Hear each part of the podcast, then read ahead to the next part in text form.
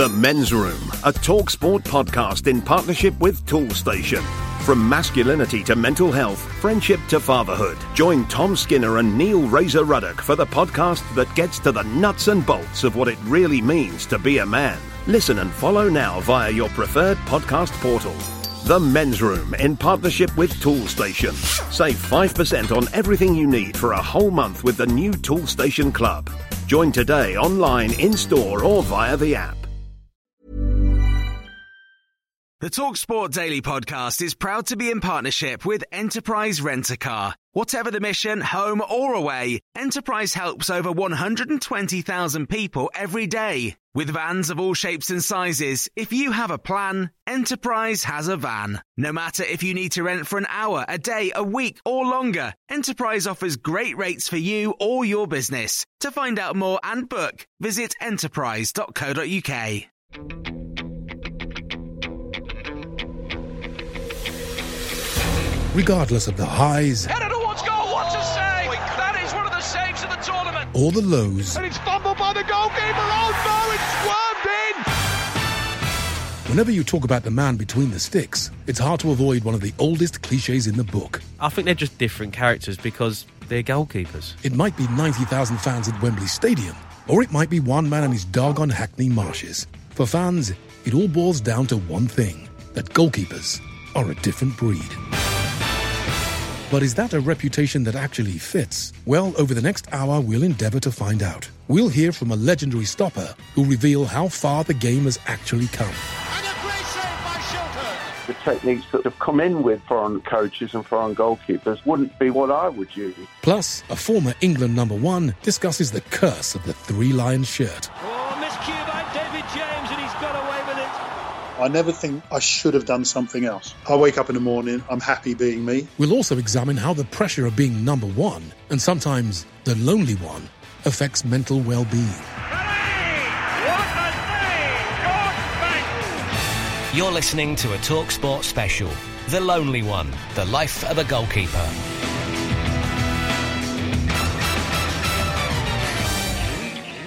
My name is David Harewood. I'm an actor who's performed Shakespeare at the National Theatre, appeared on film with Leonardo DiCaprio, I've been Friar Tuck, Othello, and Nelson Mandela. Right now, I'm the man from Mars from the TV show Supergirl. But in June 2018, in front of 75,000 fans at Old Trafford, I did this.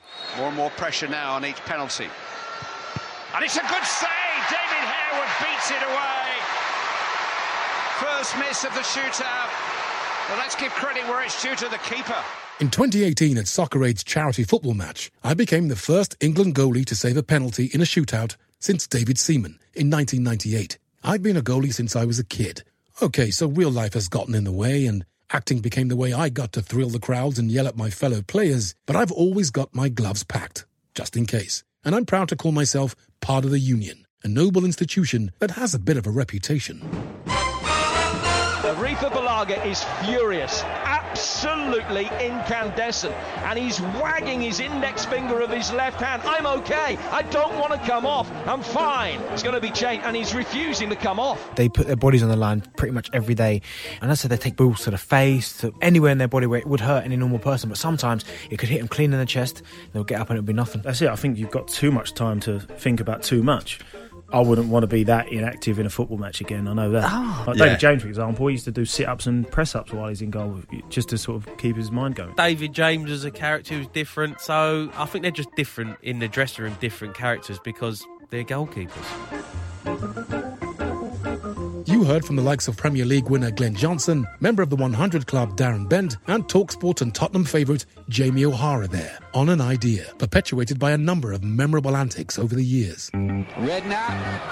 Goodness me, have you ever seen anything like that in your life from a goalkeeper? Mention the name of Colombian goalkeeper Rene Higuita, and fans will cry out as one Scorpion Kick, which he wowed us all at Wembley during a friendly against England in 1995, as South American football expert Tim Vickery recalls. The team looked at him, and it's Wembley. That's really imposing for them. And he's strolling around enjoying himself as if it's a Sunday kickabout. While who could forget a certain Liverpool legend Spaghetti Legs en route to a penalty shootout victory in the 1984 European Cup final? There's our friend Bruce Grobbelaar again. Now, will it be 3 3? Missed it! So Liverpool 3 2 up. The last penalty, Graziani, picks the ball up, takes the ball at the spot, and that's when I came in with those wobbly legs, thinking to myself, what am I doing? But, you know, the, the net looks like spaghetti. I'll give him spaghetti legs. And let's not get started on the clubber.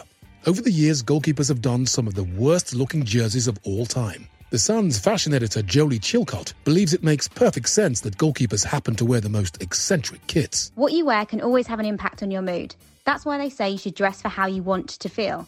So if goalie shirts are a little more outlandish, then it makes sense their behaviour might follow suit. Putting the, shall we say, more eccentric aspects of goalkeeping aside for the moment, it's probably worth checking the small print. Because if you read the job description carefully, you'd probably question why anyone would take up the position in the first place. Let's have a look here. Ah, there it is. Roles include being the last line of defence, but the first one to take the blame, being an excellent bench warmer. After all, there's 10 outfield players, but only one goalie. Oh, and putting your head where others put their feet. An appetizing prospect for those kids who had perfected the art of hanging from crossbars. And just like my long suffering mum and dad, whose parents had gotten used to the midweek mud soaked school trousers. Yet, in spite of all this, we're still goalies. So, how did some of the best in the game assume the position? Kicks. A great save from James. A great double save. James is the hero. Do you know what? Sometimes when I talk about this, I feel like I, um, I kind of, I, I didn't deserve my career in some senses because as a kid I had, I had, no interest in football at all. You know, you meet kids nowadays who are six, seven years old and you, they're telling you who they're going to play for and what car they're going to drive. Whereas at that age, um, I think all the way up till 10 when I first started playing football, um, I had no interest in it at all. I had friends at school who were very interested in it, but uh, games lessons, and it, it, that's essentially how I ended up playing in goal. Former Liverpool and Wigan shotstopper Chris Kirkland also happened upon the position. I was an outfield player. I was no good. I was always on the bench, and the goalkeeper got injured.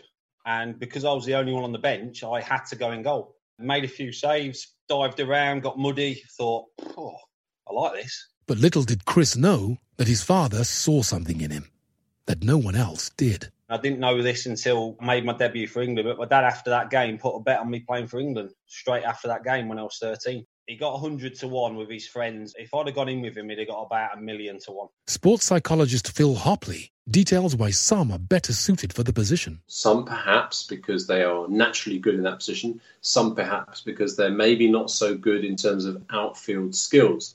So you've got different cohorts that will end up in that position, but I think the thing that determines those that will become successful in that role is the degree to which they can handle the almost unique pressure of playing in that position, because to my mind, it's very different to playing outfield. Goalkeeping is often described as a lonely profession, a notion that back in 1937, Charlton keeper Sam Bartram emphasised rather well. His team were playing Chelsea at Stamford Bridge in heavy fog, and Sam, ever vigilant, remained firmly in his box, unaware that the referee had actually abandoned the game. He remained heroically at his post for an extra 15 minutes before being found by a policeman. Even away from the fog bound pitches of the 1930s, down the decades, goalkeeping still proved to be something of a solitary existence. As former England goalkeeper Scott Carson can remember vividly, from when he was a young player in the 90s. Everybody seems to have them now, even when you see some of the Sunday League teams, they seem to, maybe not goalkeeping coaches, but they have people who'll do little bits and things with them. But then it was basically me training myself. I used to get my mum in the back garden and she used to throw balls at me and obviously then you couldn't really watch YouTube for IDs so it was basically making stuff up myself just diving over poles and things in, in my back garden. Thankfully, things are far different in this day and age.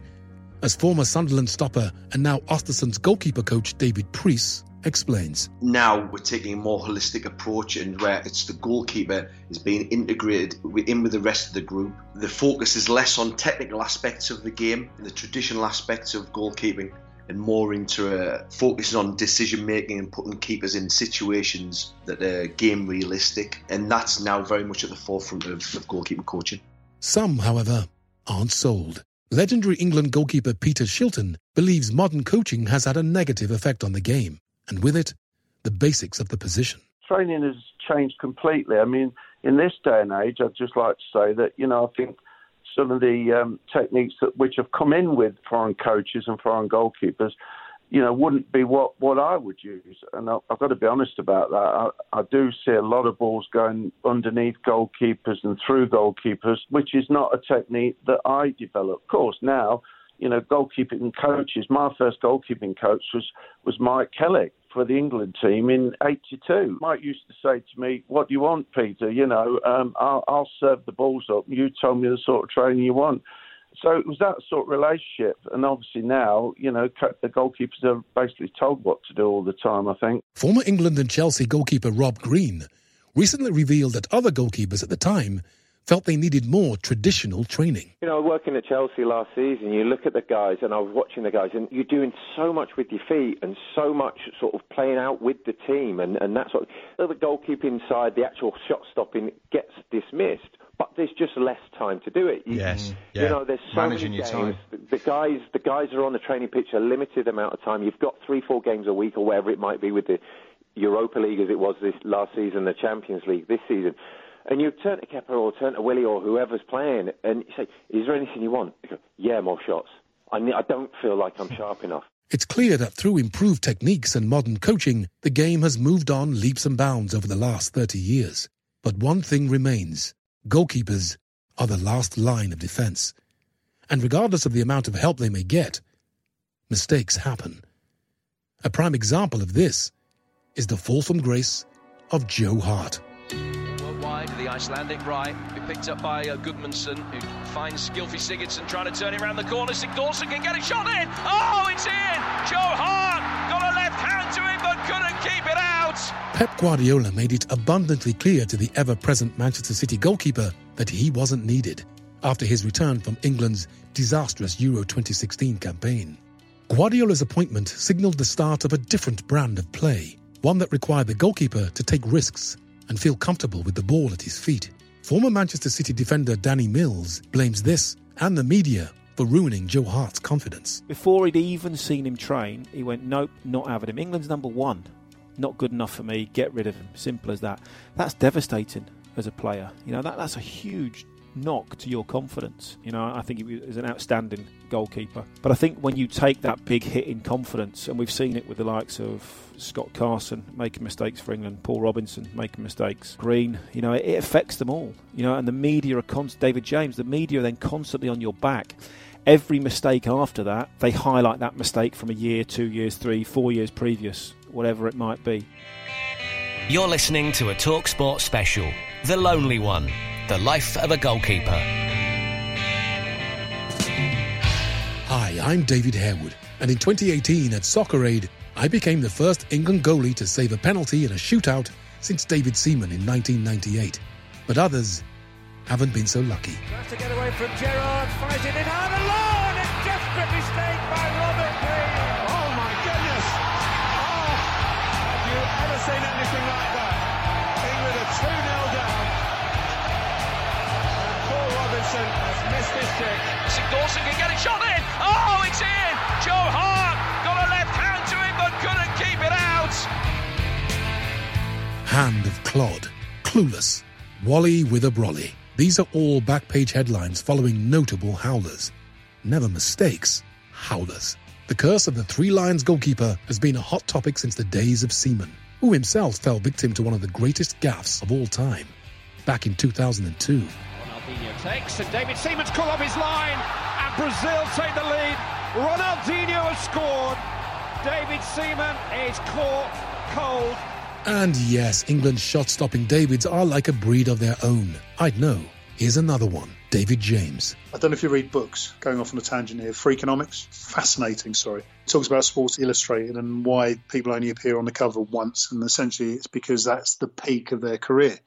Well, playing for England has to be the peak of your career. And I suppose the argument, therefore, is that to be at your best is a very difficult thing to sustain. So a lot of goalkeepers arguably will get a run in the England team at their best, they will come off being their best because, as I say, it's a difficult position or level of performance to sustain, and then someone else will be able to go and take their place. Despite having 125 England appearances, two European Cups, a First Division title, and a PFA Player of the Year to his name, legendary Three Lions number one Peter Shilton knows that he and other goalkeepers are remembered by most for their gaffes. I remember David James many years ago playing for Liverpool against Leeds, and he had an unbelievable game. In the last few minutes of the game, there was a corner and he went for it. He didn't quite get it. It was flicked on, and Leeds scored. And he got completely blamed for the defeat. Well, you know, they wouldn't even been in the game if it wasn't for him.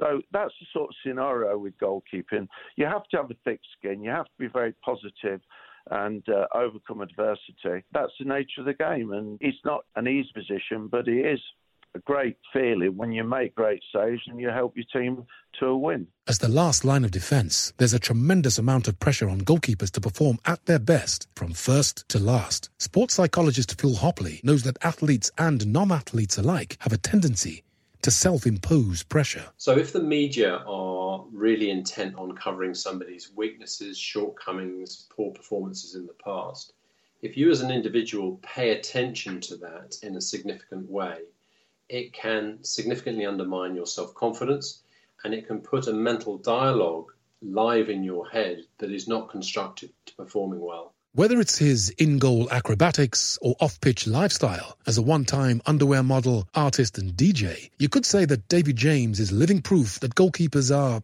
well, shall we say, a little off the wall. During his playing days, many admired his ability to keep bouncing back, yet despite there being decidedly more ups than downs, throughout his 26 year career, one thing stuck his nickname.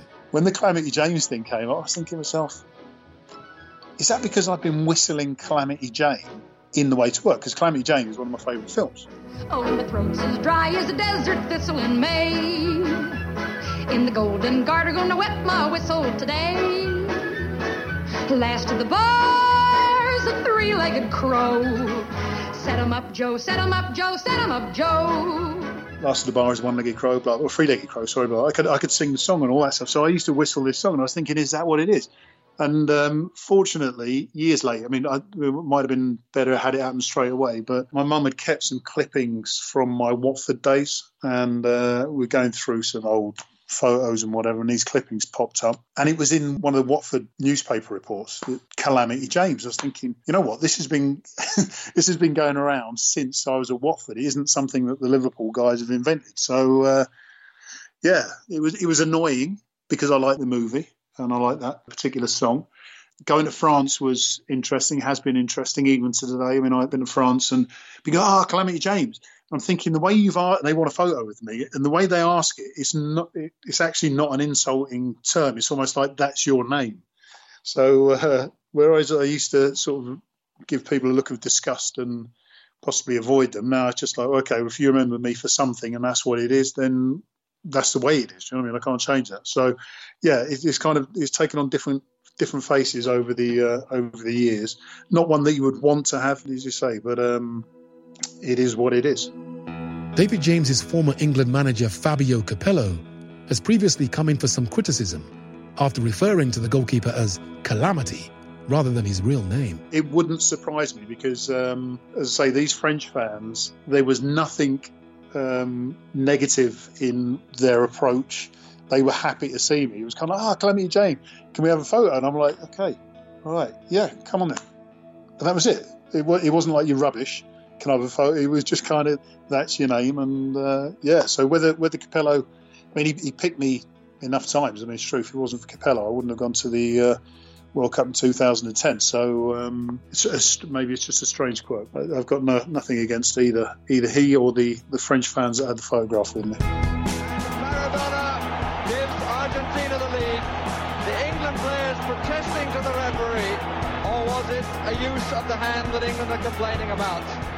Legendary England goalkeeper Peter Shilton has never forgiven Diego Maradona for the hand of God during the World Cup quarter final against Argentina in 1986. Well, the thought process basically is that he's cheated and uh, he's got away with it. And, uh, you know, the only reason he cheated was because he knew I was going to get the ball. Otherwise, he would have headed it in for a legitimate goal. But he got away with it through bad officialdom And it is very difficult because it was a very important first goal in the game. But you've got to kind of try and, and overcome that initially. And you do learn, you know, as a goalkeeper that you've you've got to put things behind you. I mean, if I was playing in a game and I, you know, I let a goal in that I felt that I probably should have saved a mistake in the first few minutes, you know, I wouldn't compound that by letting it affect me for the rest of the game.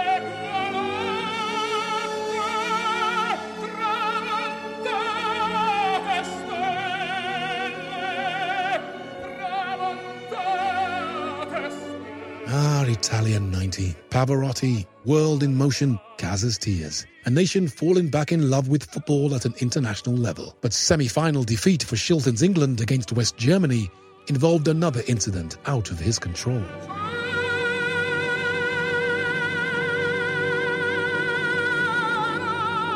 It's direct. And it's deflected.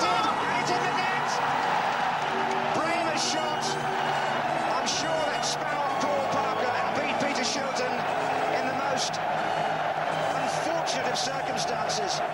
a deflected shot is the worst thing that can happen to you because you're actually ready for one thing, you're in position for one thing, and when the shot is deflected, all of a sudden it, it changes into another thing. And when you're expecting a shot, you're side on, and you're ready for the shot, you're in position, and the, the minute it's deflecting and suddenly it's going over your head, the correct technique is to get slightly side on to go backwards.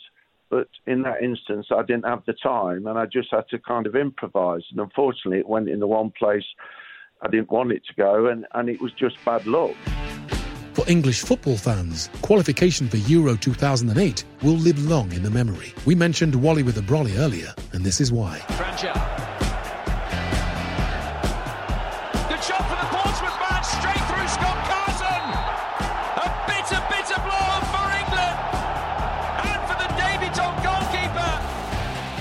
As the Three Lions slumped to a 3 2 defeat to Croatia, England manager Steve McClaren sheltered from the rain underneath his golf umbrella. The loss cost England qualification for the Euros, and McClaren his job. McClaren was also criticised for his handling of Scott Carson's debut that night, as he was at fault for Croatia's first, letting a tame 30 yard strike past him. Carson had replaced Paul Robinson, who himself had previously made a high profile mistake. the toughest time in, in my career, really, and probably just a bit fortunate that there wasn't so much social media around then. So, yeah, if it was now, you you get a little bit more stick, but it was obviously devastating. I obviously wanted to play for England, and I didn't want it to, to go how it how it went. But me looking back now, at 22 years old, I probably wasn't ready to play to become England number one. But you have to live with them, and it was pretty difficult after and but it was it was all about just getting back on the field and and trying to play as well as you could after that to to try to get rid of it.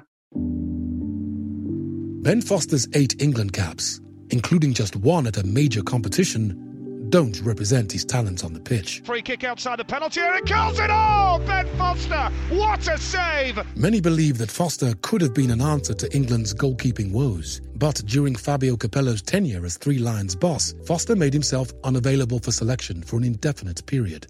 Why, you may ask?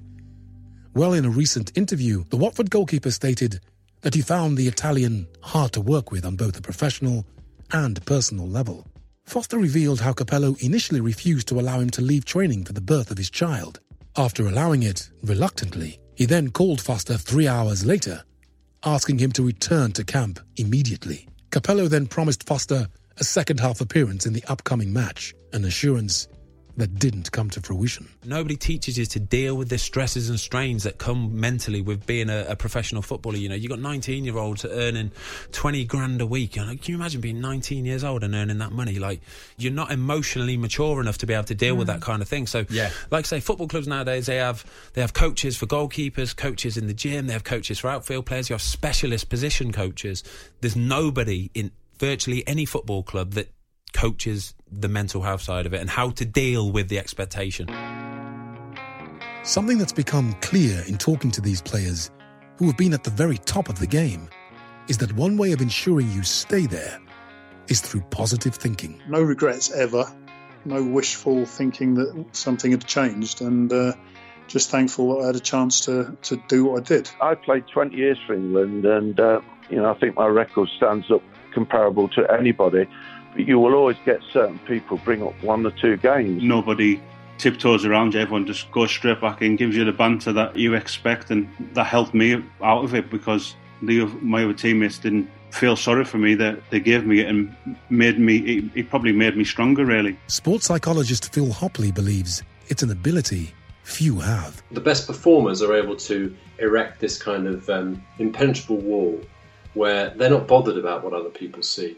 But unfortunately, a lot of individuals are vulnerable to that, and that can become very, very undermining. Even for the biggest characters, it takes immense mental resolve to get through the toughest moments. And yes, representing your country may be the pinnacle, but the stresses of the game affects all levels of football. I didn't want to feel the way I felt as I was standing on the on the ledge and about to jump. I just thought of my wife and my daughter. Shortly, we take a look at how modern approaches to mental health have helped goalkeepers speak out and look for help during their darkest hour.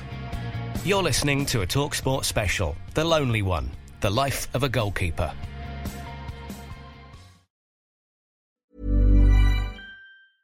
The Men's Room, a Talksport podcast in partnership with Toolstation. From masculinity to mental health, friendship to fatherhood. Join Tom Skinner and Neil Razor Ruddock for the podcast that gets to the nuts and bolts of what it really means to be a man. Listen and follow now via your preferred podcast portal.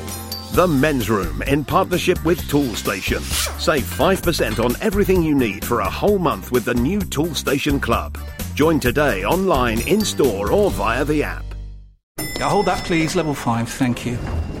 Ah, you must be one of our new interns. Yeah, hi, nice to meet you. Hi. Now, the most important thing to know is to Ertz and the Biparcel Rise plug sale. The most important thing is what? Sorry. The single most important thing is to Ertz and the Channelized Bin Bingus of the Biparcel Rise plug sale, and you'll be fine. Uh, yeah, that sounds important. Does work chat all sound like gibberish to you? Find collaborative articles with tips from the LinkedIn community to help you get through those tricky conversations. Making work make sense? LinkedIn knows how.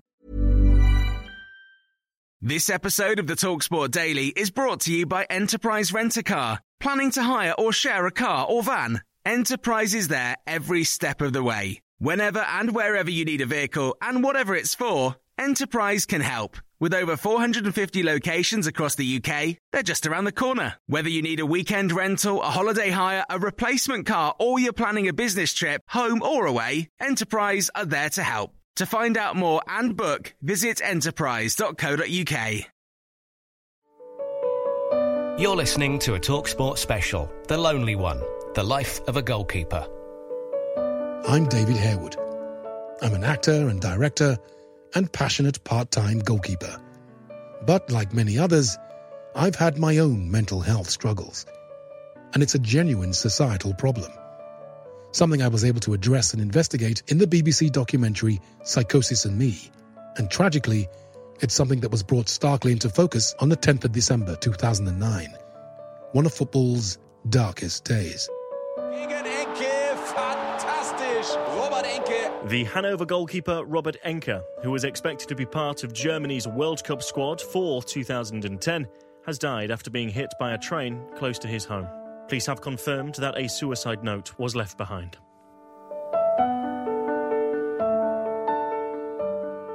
According to his wife, Teresa, Enke suffered three separate bouts of depression during his career, the last of which drove him to take his own life. German football journalist Olli Knack followed his career.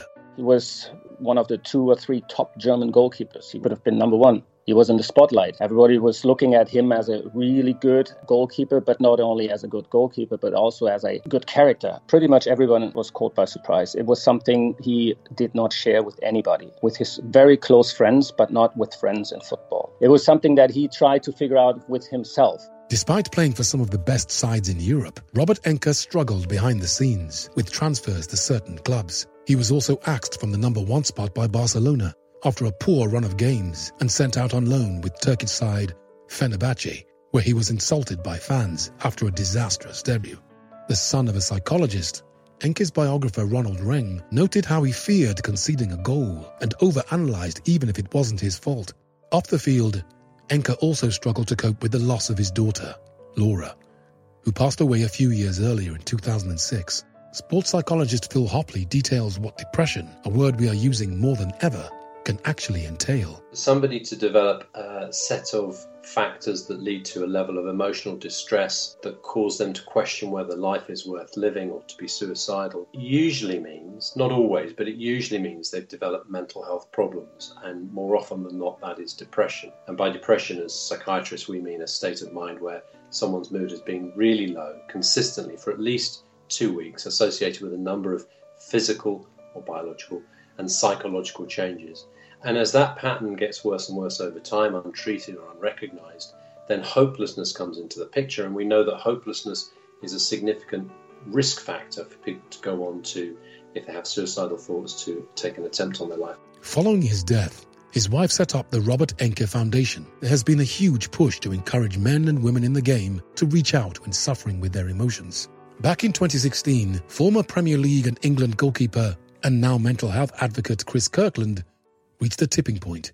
Following the death of his beloved dog of 14 years and a close friend to cancer, numerous stalled moves and empty promises led to his lowest moment. I signed for Bury and then under Dave Flitcroft, and but by this time I was, I was just, I was not in a good way at all. I was at my lowest. Signed for them, went to Portugal on pre-season. Didn't want to go. Thought I, I can't be away from home here. Didn't want to go, and I was standing on we were in apartment blocks and I was standing on the top of the apartment block and I was going to jump off. I just just got to that point where I didn't want to feel the way I felt.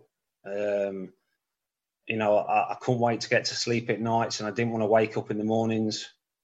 And I just thought that was the only way out. And as I as I was standing on the on the ledge and about to jump, I just thought of my wife and my daughter, and that's what stopped me. And I rang Leona straight away and said, "Look, I need help." And and she knew there was issues, but she didn't know how deep it was. Because as a man, you think, "Oh, macho man," you know, I've got to protect the family. I, you know, I can't say different stuff to them. So she got me home the next day. I told Dave Flitcroft, who was incredible, and uh, said, "Look, I need to retire through football. I need to get my mental health right." And that's when I rang the PFA, and that's when things started to to gradually get better. The PFA's director of player welfare, former Charlton and Brighton winger Michael Bennett, has been one of the figures to lead the way when highlighting issues around mental health in football. This is a prime example of someone who's found himself in a difficult situation, uh, the transition out of the game, lost the love of the game, uh, and, and, the, and the game was the area that was causing him distress. Uh, and we just enabled him to realise and work through that. So what, what happened was Chris came on to me. We met in our in our in our offices. We did a kind of assessment for about an hour and a half. You know, we worked out what his current situation were and what was going on. And then after a few sessions, then because of Chris living up in the north, uh, we designated him with a therapist up where he lives uh, and that therapeutic relationship grew and grew, and, and, Chris has come out the other side. Uh, and to be fair to Chris, I think he's been a catalyst in speaking about his, his mental health and well-being. That has caused a number of other players and sports people to come forward and speak openly as well. More and more of us are starting to talk about our mental health, with a new generation of footballers now seemingly liberated. Take Charlton's women's goalkeeper Katie Startup, for example.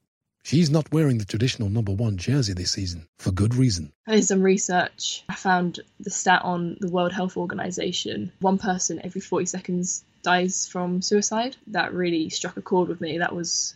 I did I did the maths, and if my maths is right, that's uh, 135 people just during the course of a football match, and that was really harrowing. So I knew that that's what I was going to try and push. And people would ask me why I changed number one to number 40 and that by doing that and explaining the decision it would kind of start that conversation about mental health and maybe try and have people talk about it a bit more often kind of normalize having the conversation about it. We are finding that more players coming through the ranks are analyzing how they feel and being open about it.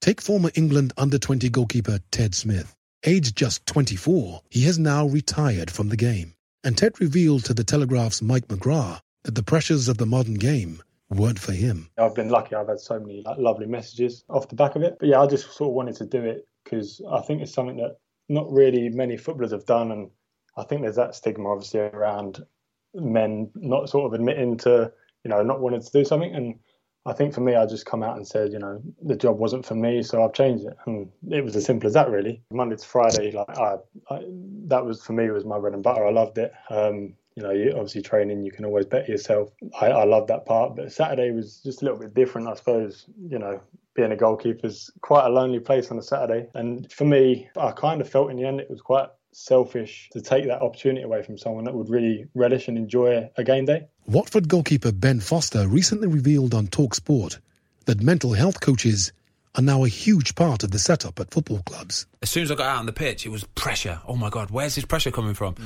Because, you don't know. You don't know where like, these external things are coming in. It's like, oh my God. So it wasn't until I, I joined Watford initially, I think it was, what, 12 odd years ago. Aidy Boothroyd was a manager, massive advocate of psychologists. Um, that we had a, a, guy on site. His, his name was Keith Mincher, and I, I, still speak to Keith to this day. Absolute legend of a bloke. But he sits you down and he will explain why this is happening to you because it will happen to anybody in mm. any walk of life, whether your business, wh- whatever it is. Stuff will creep into your mind that you don't know it's happening. And you need somebody to explain it to you, basically. So then, in your own head, when you go away and it happens again, you can decipher that and deal with it. Foster knows, however, that there's still a long way to go. I'll say it's definitely getting better, but it's definitely nowhere near where it should be. If you look at the money that's in football, you would think that literally everything would be boxed off. You know, everything on the technical, the the you know, we stay in the best hotels, we travel by plane to away games, that sort mm. of stuff. Everything is taken care of to the minute detail on that side of it. But the rest of it is left and it's not with every club, and I'm sure there is clubs that have a psychologist on site who will, and the lads buy into it, and it is, but there is still definitely a taboo about it. Mm, There's, yeah. you know, what, uh, take Watford for example. Troy Deeney will uh, he uses a psychologist. It, I think it's a good thing to have somebody on board where just sometimes just to unload. You know what I mean? This happened to me the other day, and I, I don't know why it happened, but can you try and help me out with it? Kind of, that sort of stuff. And I, I, I'd say to not even just the young players, any player, yeah. if stuff like that is, just go and talk to somebody. Do you know what I mean? Even even if it's somebody that you you know who's who you trust or something like that, I think it's a it's a hugely yeah. important thing to do. Tottenham Hotspur goalkeeper Becky Spencer suffered a serious injury that hampered her career. Uncertainty over her future in the game made for a tough journey on a psychological level, but services offered by her club helped her through. I knew everyone was very approachable and everyone I could speak to anyone. You know, I had family and friends around me who I could who I could confide in. Um, I had people at football who, you know, were always open to speaking to. So I'd say I was really well looked after in that sense. It's unfortunate that, you know, the the male players didn't get that back, you know, back in the day. But now, you know, things have come on so, you know, real strongly, and it's really helped me throughout getting throughout all my injuries and stuff like that. You know, you just don't feel like you're in the right place, and you know, to understand things and to overcome every goal is is, is tough. I mean, in the women's game now, I think there's so many opportunities for you to speak to people. Um, obviously, your teammates are there. You know, you might not feel comfortable doing doing so, and I know clubs have, have got you know things in place for, for players to to speak to people when they need it. Speaking to the Athletics, Michael Bailey Former Southampton youth team player Will Britt recalls the issues he had during his playing days. After lifting the FA Youth Cup on loan at Norwich, he too suffered a turbulent spell with injuries, which led to him hanging up his boots. It's a hard place to be, especially when you're sat in that physio room. You're looking outside, like you say, we've got one shirt to fight for. When you're looking outside and you're seeing these other goalkeepers progress, it, it's tough and it puts you in a bad place. I think I went through a phase where, you know, I don't like to throw the depression card out because it's, you know, mental health is a serious thing and it's getting more looked into and things. But I think looking back, I probably was, these are things that you're just going to have to kind of get on with. It's, you know, this is life. And um, that's what I've kind of done. I've just kind of had to get on with it and, and see where, you know, life takes me. It doesn't matter whether you play the game or not. If you're suffering with your mental health, reach out to those that can help. Go to www.nhs.uk forward slash conditions forward slash stress slash anxiety slash depression. You're listening to a TalkSport special, The Lonely One, The Life of a Goalkeeper. And if ever there was a Cinderella story that perfectly illustrates the life of a goalkeeper, well, David Martin. Time to try on that glass footy boot. It's Millwall two, Brighton two in the last kick of the game. Solly March with a free kick 25, 30 yards out, floated one into the air. It deceived everyone, including David Martin. Millwall two up here with 10 to play, and Brighton scored two inside seven minutes. It's Millwall two, Brighton two. We're heading to extra time. Just minutes away from an FA Cup semi-final, that mistake led to extra time, penalties, and ultimately defeat. His dad, Talksport England and West Ham legend Alvin Martin, remembers it well. I find it very difficult to watch Dave. All afternoon, it was live on, on, on TV, and I uh, I found jobs to do in the shed. I was and I stayed busy all afternoon. No news is good news. My wife's watching it indoors, and then I looked at me watch and I thought, right, we're into the last three minutes of this game, so we're, we're nearly over the line. And then the back door opened. She came out. She looked at me. I looked at her. She went, "You better come in and have a look at this." However, this wasn't the end of the story. Enter Prince Charming, in the unlikely shape of Lions boss Neil Harris. So I knew he was going to phone me after the game. But the, the greatest thing about that conversation after the game was, as painful as it was, he said to me, uh, Neil come up to me, Neil Harris. Now, David only just got in the team. And Neil Harris came up to him and said, You're playing next week, David, uh, against Leeds. And I should have been playing you earlier. And as a father, I remember thinking to myself, wow, that, that is fabulous moment. The horrible thing about football is normally when people are patting you on the back and congratulating you, you don't need it. You need it when you're at your lowest. And that was when Neil was able to come up to him and give him, I think, a fantastic bit of managerial advice and support. So David played the last eight games for Millwall, and then in 2019, the Romford born lifelong West Ham fan 16 years after making his debut as a pro, really did go to the ball. Alvin Martin hugging his boy, Dave Martin. Honestly, I'm choking up. It's unbelievable. Dave has just uh, come to the side of the pitch, climbed over the barrier, come up the steps to Alvin, who's sitting next to us here at Stamford Bridge. They've had a big hug. It's it's the most incredible moment. Story, I, I, It's it's a the most story. incredible moment I think I've ever experienced doing this Saturday afternoon show on Talksport. It could not happen to a nicer guy than Alvin Martin. He's seen his boy kick a clean sheet and win on his West Ham debut, and Alvin, of course, a West Ham legend. Incredible, incredible scenes here at Stamford Bridge.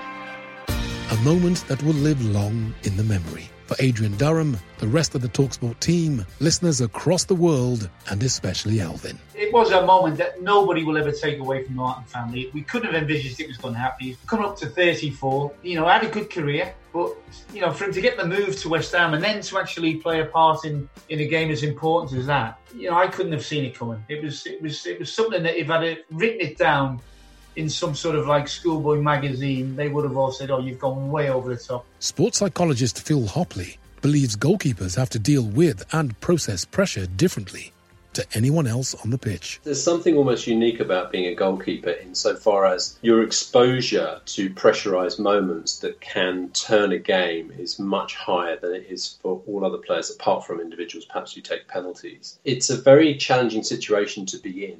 It all comes back down to the degree to which you take personally your successes and your shortcomings. Another high profile instance of this is that of former Manchester United goalkeeper Ben Foster, who, following a turbulent spell at Old Trafford, managed to forge a reputation as one of the Premier League's top stoppers. Before that, though, he felt the full force of the hairdryer treatment. The worst moment was when I was at Man United. Um, we, I think it was basically the the end of my career at Man United. We we were playing at home to Sunderland, and they had Kenwyne Jones playing up front. It's nil at the time. Late on in the second half, they played a ball over to the top, and I've come out to try to catch it. Anyway, Kenwyne Jones has bullied the life out of me. He's absolutely bullied me. Won the header, scored the goal. I'm on the floor, lying down. My ribs are killing, and I'm like, oh god, here we go. Um, so I'm dreading the worst. Thankfully, I think we scored a late equaliser. I think Patrice Evra or something scored a late equaliser, so it sort of saved my blushes a little bit. But wow, did I get it at full time? The manager Ferguson, wow. Um, yeah, he gave it to me, and I, I will always remember. I can remember it word for word, and I cannot say it on the radio. I cannot say it on the radio, but it, it was not nice anyway. You can be the best player in the world this week, but next week, you honestly, you're never that far away from being the worst player in the world again. It's as simple as that. It's it swings and roundabouts in football. It's it's so it's so fast paced. It's so fast moving. You're you're never far away from something. For somebody my age, I'm I'm lucky enough to have been through a lot. You know, I've been through Man United, the the pressure that was at Man United, and I think for that moment in time when I was at Man United, I just I wasn't ready for it. Do you know what I mean? It was too much for me. But I learned a lot from it. Don't get me wrong. I'll always I'll always look at my mistakes and where I've been in my career, and I'll I'll always I'll never regret anything. Never ever ever because I think you can learn something from everything, whether good, bad, or different. From playing with the reserves at Manchester United to becoming a fan favourite at Watford, Ben Foster is yet another goalkeeper that's proven, following difficulties during their career, that you can bounce back with both help on and off the pitch. Heading down by Wes Beardsley, and that's a brilliant save by Ben Foster. Cthulhu's there as well. It's a very good save by Ben Foster because it was angled in towards the near post. Free kick outside the penalty area, It kills it all. Ben Foster, what a save! Goalkeepers have written themselves into history for a cricket score of reasons, but that all tends to take place in your own 18 yard box. For Jimmy Glass, however, well, that was all much too ordinary. The corner kick comes in. Oh, the goalkeeper's pass. Jimmy, Jimmy Glass! Jimmy Glass has scored. The goalkeeper has scored a goal for Carlisle United. Back on May 8th, 1999, a finish from the most unlikely of candidates. A goal that saved the club's status in the Football League. Jimmy Glass's spot in sporting folklore will remain forever after his injury time goal for Carlisle in a dramatic 2 1 victory over Plymouth. I got carried off a Brunton Park by a sea of people. I think that's the first moment, and you, you realise the elation of the crowd. You know, you could feel before the goal went in the, dis- the despair, disappointment, the change between despair and elation in that instant, in that moment, um, is something I'll never forget. My first morning in training, they, had another goalkeeper, Paul Heritage, but he was actually injured. He had a back problem, so he couldn't play, but he was just doing a bit of light training. I think he said, but you know, if you keep them up, you'll be a hero. And I said, what if I score the winner? A fairy tale story that reminds everyone of football's endless possibilities. What a save! Gone back. Redknapp. Goodness me, have you ever seen anything like that in your life from a goalkeeper? Look, I know I'm biased, but I reckon it's fair to say that we members of the Goalkeepers Union are a truly different breed. Uh, Yeah, okay, on occasion, I'll admit it, perhaps a little bit crazy. But also thoughtful, astute, studious, mentally tough, resolute, caring, passionate, and most of all, winners. Sure, sometimes we might drive you wild, but don't we know it? Considering what we have to deal with from the stands, their opponents, and the press, I can assure you, no one likes a bad review. So next time your keeper flaps at a corner, or clears it straight into touch, or plain throws one in, try and remember what they've had to go through to put themselves in that position in the first place. Not just by pulling on a pair of gloves, but the years and years and years of physical and psychological effort they've exerted to be the one person in the team wearing a different coloured shirt. Different? Yes. And most certainly unique. Giggs. A great save from James. A great double save. I wake up in the morning, I'm happy being me. So I can't ask for anything else because there's a chance I wouldn't be happy waking up in the morning being me. So yeah, I'd have loved to have won more. As I say, ultra competitive. I'd have loved to have let in less goals. Um, but in the end, you know, I, I did what I did. Um, I got to travel around the world. First of all, playing for you know clubs in England, playing for my national team, um, and then playing for clubs in, in foreign countries. And having been abroad, you know, meeting French fans who call me Calamity, or going to India um, and seeing young lads there who aspire to be the players that I was playing with and against in the Premier League or in the World Cup. It gives it gave me or gives me such an, uh, a much more enriched value of the game, and I can't say that I, I did it wrong. Can he get the shot? And he can. It's only just over. It's touched over by Carson. we're all in the same boat. Every, there's no goalkeeper out there who hasn't made a mistake, and obviously, yes, some some are more high profile than others, but we all understand what everyone goes through. Where you can one minute you think you're you're top of the world, you're you- you're playing really well, and then a, a couple of mistakes, and then it's it's all back to square one. So yeah, the the thing about goalkeeping is you you just never know when you just you can never take your foot off the gas for a for a second. You can't get lazy in training because it does come back to bite you. Crossed again there for Brooking. Heatless time, and what a save! What a monumental save by Peter Shilton. it's a one-off position. You know, you're part of the team, but you're not really. You know, you're on your own. There's a lot of pressure on, and you judge really on the amount of mistakes you make. You have to have a thick skin. You have to be very positive and uh, overcome adversity, and that's the, that's the nature of the game. And uh, you know, it's not it's not um, an easy position, but it is a great feeling when you when you make great saves and you help your team to a win. Possibilities here. It's Jennings. Good save, Kirkland. I might be biased, and people might say it's the most important position on the pitch. Without a shadow of a doubt, it's the most unforgiving. We all know that you can have 10 great saves, you make one mistake, and you're, you're labelled a calamity keeper.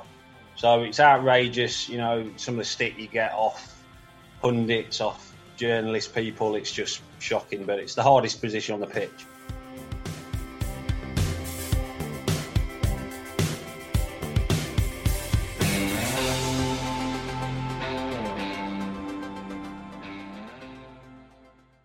The Talksport Daily podcast is proud to be in partnership with Enterprise Rent a Car. Whatever your mission, home or away, don't delay. Enterprise has the vehicle for the job. Rent from the best lineup in the UK. With over 450 branches, Enterprise has what your business needs. From compact three door cars to spacious SUVs and people carriers to vans, they offer a large range of reliable vehicles perfect for the job. To find out more and book, visit enterprise.co.uk. The Men's Room, a Talksport podcast in partnership with Toolstation. From masculinity to mental health, friendship to fatherhood. Join Tom Skinner and Neil Razor Ruddock for the podcast that gets to the nuts and bolts of what it really means to be a man. Listen and follow now via your preferred podcast portal. The Men's Room in partnership with Toolstation. Save 5% on everything you need for a whole month with the new Toolstation Club. Join today online, in store, or via the app.